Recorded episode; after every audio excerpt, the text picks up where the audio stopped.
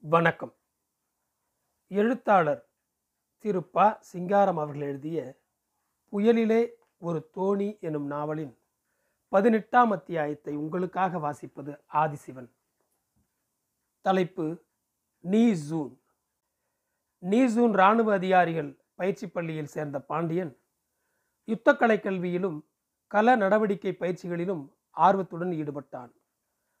ஆயுத பயிற்சி தலைமை பயிற்சியோடு நெருக்கடி நேரங்களில் சிந்தனை தீர்வு செயல் துரிதத்தின் அவசியத்தை முக்கியத்தை பள்ளி ஆசிரியர்கள் கர்னல்கள் மேஜர்கள் கேப்டன்கள் குறுகிய கால பயிற்சி திட்டத்தின் கீழ் இயன்ற அளவு மாணவ அதிகாரிகளுக்கு புகட்டினார். கே. கே. ரேசன் கார்மேக வேளார் மகன் கதிரேசன் ஆர்சி மாசானம் போன்ற சில இனிய நண்பர்களின் அறிமுகம் பாண்டியனுக்கு கிடைத்தது. நீசூன் முகாமிலே தான் முன்னையோன் மலேயாவிலேயே பிறந்து வளர்ந்து படித்து வேலை பார்த்தவன். பின்னை அவனோ தென்கிழக்கு ஆசிய போர் தொடங்குவதற்கு ஒரு வாரம் முன்னதாக அண்ணன் தேடி வைத்திருந்த வேலையை ஏற்க மலேயா வந்து சேர்ந்தவன்.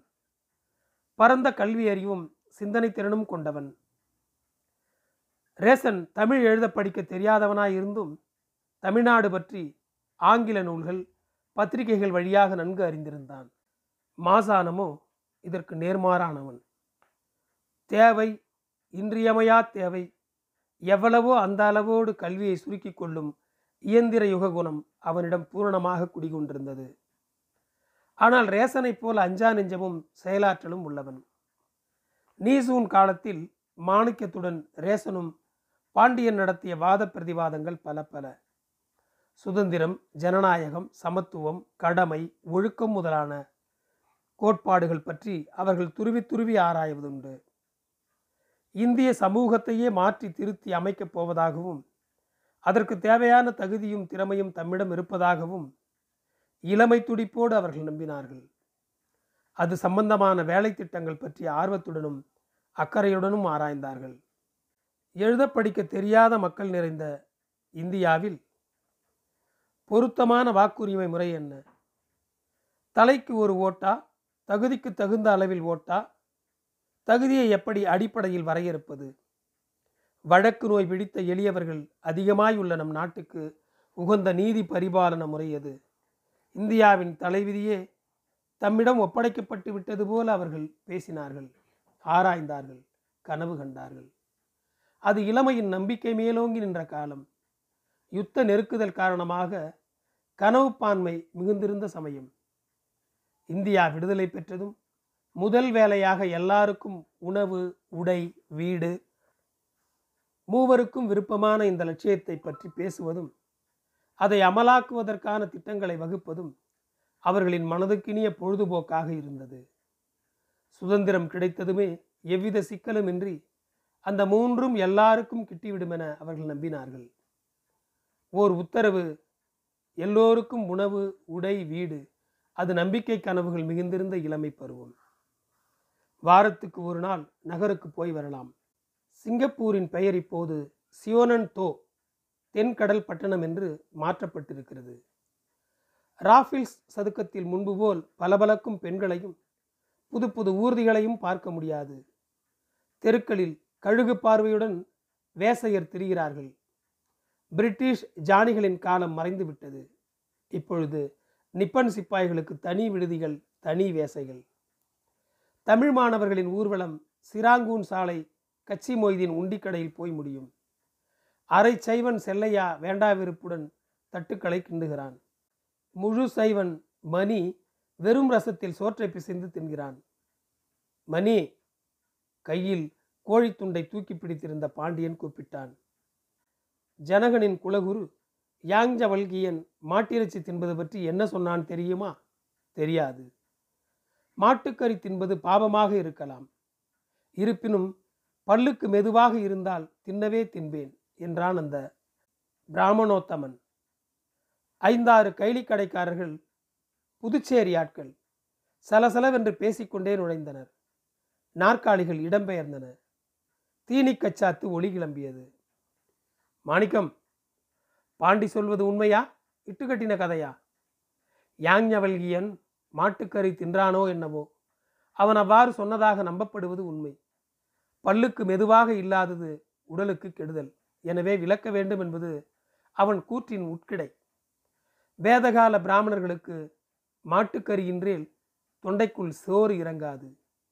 இதை விளக்கியது பின்னர் நம் தேச வெக்கைக்கு மாவண்ணா கானா உகந்ததல்ல என்று தெரிந்த பிறகு தமிழ்நாட்டிலேயே நம் மூதாதையர் மாட்டுக்கறி தின்று இருக்கிறார்கள் பாண்டியன் குறிப்பிட்டான் என்ன? நீ பேசாமல் இரு. மணியிடம் செல்லையா சொன்னான். இருவரும் கூடி பேசிக்கொண்டு கதை கட்டுகிறார்கள். தமிழர்களே பாண்டியன் கைகளை அகல விரித்தான். மாடு தின்ற நம் முன்னோரின் பீடு பற்றி குடவாயில் கீர்த்தன் கூறுகிறான் கேளுங்கள். கல் சேர்பு இருந்து கதுவாய் குரம்பை தாழி முதல் கழித்த கோழிலை பருத்தி பொதிவயிற்றிலங்காய் பேடை ஊட்டி போகில் பிளந்திட்ட பொங்கல் வெண்காள் நல்கூர் பெண்டிர் அல்கர் கூட்டும் கலங்குமுனை சீரூர் கைதலை வைப்ப கொழுப்பா தின்ற கூர்ம்படை மழவர். பாட்டு புரிகிறதா? இது சங்ககாலத்தில் நிகழ்ந்தது. பாட்டு புரியவில்லை. ஆனால் நீ சொல்வது பொய். தமிழனாவது மாட்டுக்கறி தின்பதாவது. அப்துல் காதர் முகத்தை சுழித்தான். யாராவது வடநாட்டுக்காரர்களாக இருக்கும். கொழுப்பாத் என்றால் கொழுத்த பசுமாடு. கீர்த்தன் குறிப்பிடுவது தமிழ்நாட்டு போர் வீரர்களை கூர்ம்படை மழவரை.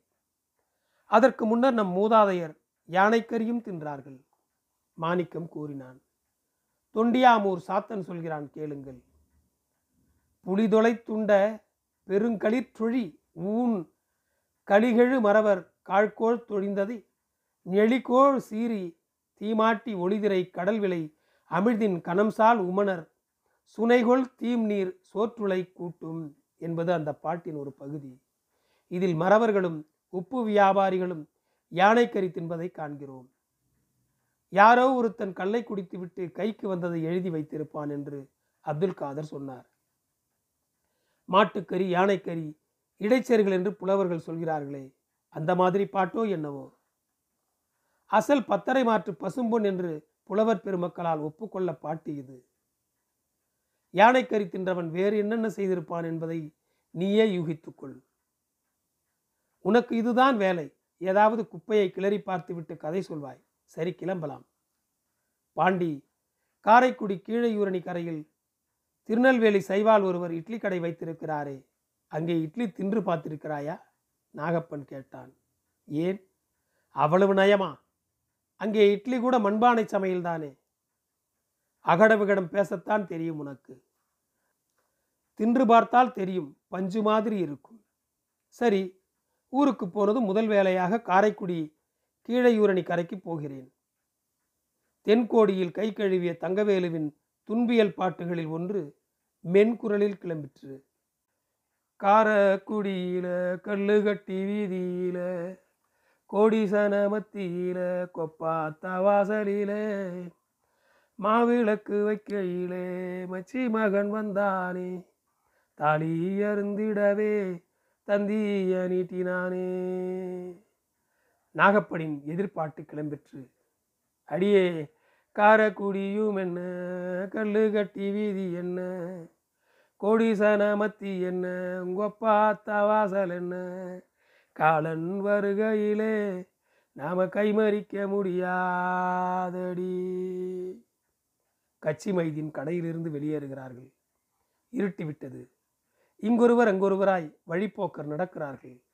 கட்டிடங்களுக்குள் முகமூடி தரித்த மங்கள் வெளிச்சம் தெரிகிறது. மாணவ அதிகாரிகள் பள்ளி முகாமை நோக்கி விரைகிறார்கள். தலைப்பு கோத்தாபாலி இராணுவ பள்ளி பரீட்சையில் தேறிய பாண்டியன் சுங்கைடுவா முகாம் நாலாவது கொரில்லா படையில் செகண்ட் லெப்டினன்டாக பதவியேற்றான். அலோஸ்டார் சிங்கப்பூர் நெடுஞ்சாலைக்கு கிழக்கே கன்னிக்காட்டின் நடுவில் படை முகாம் இருந்தது. பாசிச எதிர்ப்பு சேனையினர் கம்யூனிஸ்ட் கொரில்லாக்கள் கணக்குப்படி அது இருந்த இடம் அவர்களின் ஒன்பதாவது படை வட்டாரத்தைச் சேர்ந்தது. இந்திய தேசிய இராணுவத்தினர் காட்டு போர் பயிற்சிக்காக செல்லும்போது சில சமயங்களில் கம்யூனிஸ்ட் கொரில்லாக்களை சந்திப்பதுண்டு. அப்போதெல்லாம் ஒருவரை ஒருவர் காணாதது போல் ஒதுங்கிக் கொள்வது அவர்களிடையே தோன்றியிருந்த பேச்சு எழுத்து உடன்பாடு இல்லாமலே உண்டாகியிருந்த நடைமுறை ஏற்பாடு. ஓரோர் நேரங்களில் இட உரிமை குறித்து மோதல் ஏற்படுவதும் உண்டு. ஆயினும் உடனுக்குடன் பொறுப்பானவர்கள் சந்தித்து பேசுவதன் விளைவாய் மீண்டும் வழக்கு முறை நடப்புக்கு வரும். ஆனால் ஒரு நாள் பொழுது சாயும் நேரத்தில் எதிர்பாரா வகையில் பெரிய சிக்கல் தோன்றிவிட்டது. பர்மா போர்க்களத்துக்கு செல்ல தயாராகி கொண்டிருந்த நாலாவது கொரில்லா படைக்கு காட்டுப்போர் நுட்பங்களில் சிறப்பு பயிற்சி அளிப்பதற்காக அரமாக்கி என்ற ஜப்பானிய மேஜர் ஐவருடன் வந்திருந்தான். ஒவ்வொரு நாளும் ஒரு பிரிவுடன் அரமாக்கி கோஷ்டி காட்டுக்குள் போய் பயிற்சி அளிப்பதென்று முடிவாகியது. முதல் நாள் பயிற்சி தடங்களின்றி நிறைவேறியது. இரண்டாவது நாளில் பயிற்சிக்கு போன அணி திரும்பி குரங்குக்கள் அருகே வரும்போது இருபுறத்திலிருந்து தோட்டாக்கள் பறந்து வந்தன. ஜப்பானிய கார்பொரல் ஒருவனும் பஞ்சாபி சிப்பாய்கள் இருவரும் காயமுற்றனர். ஜப்பானியர் உடனிருந்ததால் பாசிச எதிர்ப்பு படை அதிகாரிகளை சந்தித்து பேசி விவகாரம் வளராமல் தடுக்க முடியாத நிலைமை உண்டாகி இந்தியர் திருப்பிச் சுட்டனர். சிறிது நேரம் செடி கொடி மரங்களுக்கிடையே ஓடி தாவி சுட்டு திரிந்து ஓய்ந்து பின் இருசாரரும் அவரவர் இருப்பிடம் திரும்பினர். சிறப்பு பயிற்சி திட்டத்தை இப்போதைக்கு நிறுத்தி வைக்க விரும்புவதாக ஜப்பானிய மேஜரிடம் முகாம் கமாண்டர் சோட்டு ராம் கூறினார். இந்திய தேசிய இராணுவ உன்னத சேனாதிபதியின் வேண்டுகோள் மீதே இந்த பயிற்சிக்கு ஏற்பாடு செய்யப்பட்டிருப்பதால் சீன குரங்குகளுக்கு அஞ்சி திட்டத்தை நிறுத்தி வைக்க விரும்பி முகாம் கமாண்டர் அவ்வாறே எழுதி கொடுக்க வேண்டும் என்று மேஜர் அறமாக்கி கூறினான். பயிற்சி பற்றி நேதாஜியிடமிருந்து திட்டமான கட்டளை வந்திருந்தது. ஆகவே கர்னல் சோட்டுராம் தன்னை எக்கச்சக்கமாய் கட்டுப்படுத்தி கொள்ள விரும்பவில்லை. சோட்டுராம் அடுத்தபடியாக கம்யூனிஸ்ட் கொரில்லாக்குடன் பேச்சு நடத்தி பார்க்க முடிவு செய்து பாண்டியனுக்கு ஆள் அனுப்பினார். மறுநாள் முற்பகல் ஒன்பதரை மணிக்கு பாண்டியனும் ஹவில்தார் நல்லமணியும் காட்டுக்குள் சென்றனர். பாசிச எதிர்ப்பு படை காவலர்கள் வழக்கமாக தென்படும் ஓடைக்கரையை அடைந்ததும் அங்கு அடர்ந்து வளர்ந்து நின்ற ஜாத்தி மரத்தடிக்கு போய் நின்றார்கள். உரத்த கருளில் ஏதாவது ஒரு பாட்டு பாடும்படி பாண்டியன் சொன்னான். நல்லமணியின் கிடைப்பாட்டு கிளம்பியது. எண்ணி ஏழு பீத்த படலுக்குள்ளே வச்சு இரநூத்தி முப்பத்தி ஆறாடு நாமேக்க அட என்னால முடியாது சாமியோ. சண்டி சின்னான கூட்டிக்க சாமினி சின்னான கூட்டிக்கோ சாமினி பட் பட் பட். மரக்கொண்டையில் அமர்ந்திருந்த சீனத்தமிழ் கெக்களித்தது. நாங்கள் நண்பர்கள். மேலே நோக்கி பாண்டியன் மலாயில் கூறினான். நண்பர்களை சந்திக்க வந்திருக்கிறோம். இறங்கி வருக நண்பரே. இதோ வருகிறேன். தெளிவான மலாய் பேசிய இராணுவ உடை சீனன் கீழே குதித்தான். அதே சமயம் மூன்று சீனர்கள் பின்பக்க புதருக்குள்ளிருந்து கிளம்பி வந்தனர். தமிழர்களின் கண்ணை கட்டி தமது கமாண்டரிடம் மரங்களிடையே ஒளிந்திருந்த செடிகொடி குடிசைக்கு அழைத்துச் சென்றனர். முகமெல்லாம் அம்பைத்தெழும்பு. நெடிய மேனியுமாயிருந்த கொரில்லா கமாண்டரின் தோற்றத்தில் தன்னம்பிக்கை மிகுந்த போர் தலைவர்களின் கம்பீரம் மிளிர்ந்தது. வயதை மதிக்க முடியவில்லை. ஹக்கா வகுப்பினனாக இருக்கலாம். மிக மிக செட்டாக பேசினான். நீங்கள் காட்டுக்குள் வருவது போவதில் எங்களுக்கு மறுப்பினை இல்லை. ஆனால் ஜப்பானியருடன் வந்தால் சுடுவோம். இன்னொன்று உங்கள் முகாமுக்கு வந்திருக்கும் ஜப்பானியர் அனைவரும் நாளை பொழுது சாய்வதற்குள் வெளியேறிவிட வேண்டும். இல்லையேல் சண்டைதான். மேற்கொண்டு பேச வேண்டியதில்லை. போகலாம். பாண்டியன் முகாமுக்கு திரும்பி கர்னலிடம் தகவல் தெரிவித்தான். கர்னல் கேட்டார் என்ன செய்யலாம்? சீன பயலுடன் மோதி பார்த்து விடுவோமே. யாருக்கு யார் பணிந்து போக வேண்டும் என்பதை ஒரே அடியாய் முடிவு செய்து விடலாம். ஒரு நாளில் இரண்டில் ஒன்று முடிவாகும் என்றால் பரவாயில்லை. நாள் தவறாது அவர்களுடன் மல்லாடி கொண்டிருக்க நேரும். நாம் நடுவில் குறிப்பிட்ட இடத்தில் இருக்கிறோம். அவர்களோ சுற்றிலும் காட்டோடு காடாய் இருக்கிறார்கள். ஆனால் எந்த ஓரிடத்திலும் இல்லை. அவர்களோடு பொருதுவதாக வைத்துக் கொள்வோம். எது போர் வரிசை? எது தாக்கு மையம் இன்னொரு முக்கிய விஷயம். நம்முடைய பலம் அவர்களுக்கு தெரியும். அவர்களை பற்றி நமக்கு திட்டமாக எதுவும் தெரியாது. எத்தனை ஆள் என்னென்ன ஆயுதங்களோடு இருக்கிறார்கள்? ஜப்பானியர் அவர்களை கண்டும் காணாதது போல் விட்டு வைத்திருப்பது ஏன் புரிகிறதா? புரிகிறது. ஜிம்பான் பாலத்தை நொறுக்கும் திட்டத்துடன் ஏராளமான கொரில்லாக்கள் வந்து குழுமியிருப்பதாக அரமாக்கியிடம் சொல்வோம். கிளம்பிவிடுவான். படையகத்துக்கு தகவல் கொடுக்க. பாலக்கதையை நம்புவானா? நம்புகிறானோ இல்லையோ? இப்போதைய யுத்த நிலவரத்தில் காதில் விழுந்த செய்தியை தலைமையகத்துக்கு தெரிவிப்பது கடமை என்று கருதுவான். ஜப்பானியர் உணவு பார்க்க வந்திருப்பதாக கருதியே நேற்று சுற்றிருக்கிறார்கள் என்றும் சொல்லலாம். அடுத்த நாள் காலையில் மேஜர் அரமாக்கியும் அவனது ஆள்களும் புறப்பட்டு சென்றனர். அதற்கு இரண்டு நாள் கழித்து வேறு முக்கிய அலுவல்கள் இருப்பதால் காட்டுப்போர் சிறப்பு பயிற்சிகளில் மேஜர் அரமாக்கி கோஷ்டி கலந்து கொள்ள இயலாதென்று ஜப்பானிய படையகத்திலிருந்து தகவல் வந்தது. போர் பயிற்சிகளில் முதன்மையாக நின்ற பாண்டியன் தனிப்பிரிவு பயிற்சி பெறுவதற்காக கோத்தாபாலிங் ரகசிய முகாமுக்கு அனுப்பப்பட்ட முப்பத்தைந்து அதிகாரிகளில் ஒருவனாக இடம்பெற்றான். மந்தியும் அரியா மரம்பையில் கானகத்தின் நடுவே கோத்தாபாலிங் முகாம் இருந்தது. முகாம் கமாண்டர் கத்தாரா காமா கர்னல் யாழ்ப்பாண தந்தைக்கும் ஜப்பானிய தாய்க்கும் பிறந்தவர் என்று கேள்வி. பயிற்சி ஆசிரியர்கள் இருவர் கேப்டன் ஜீரோ மட்சுடாராயா கேப்டன் கெஞ்சி யகாவாத்தா. கர்னலும் அவருடைய உதவியாளர்கள் இருவருமாக சேர்ந்து பயிற்சிக்கு வந்தவர்களை ஆறு வார காலத்தில் உருட்டி புரட்டி எடுத்து விட்டார்கள். எதிர்ப்படையினர் நடமாடும் காட்டில் அவர்களுக்கு தெரியாமல் நம் தரப்பினருக்கு செய்தி அனுப்புவது எப்படி? எதிரி வசமுள்ள ஊரில் குழப்படி உண்டாக்க என்னென்ன செய்ய வேண்டும்? ஆயுதத்துடன் நிற்கும் எதிரியை மருட்டி தப்புவதற்காக வழிகள் என்னென்ன? கைச்சண்டையில் எதிரியை வீழ்த்துவதற்கான துரித நடவடிக்கைகள் யாவை? இவையெல்லாம் கோத்தாபாலிங் புள்ளியில் புகட்டப்பட்ட பாடங்கள். பயிற்சி முடிந்து திரும்பிய பாண்டியன் ஜாராங் முகாமில் இருந்த ஐந்தாவது கொரில்லா படைக்கு பதவி உயர்வுடன் மாற்றப்பட்டான். நன்றி தொடரும்.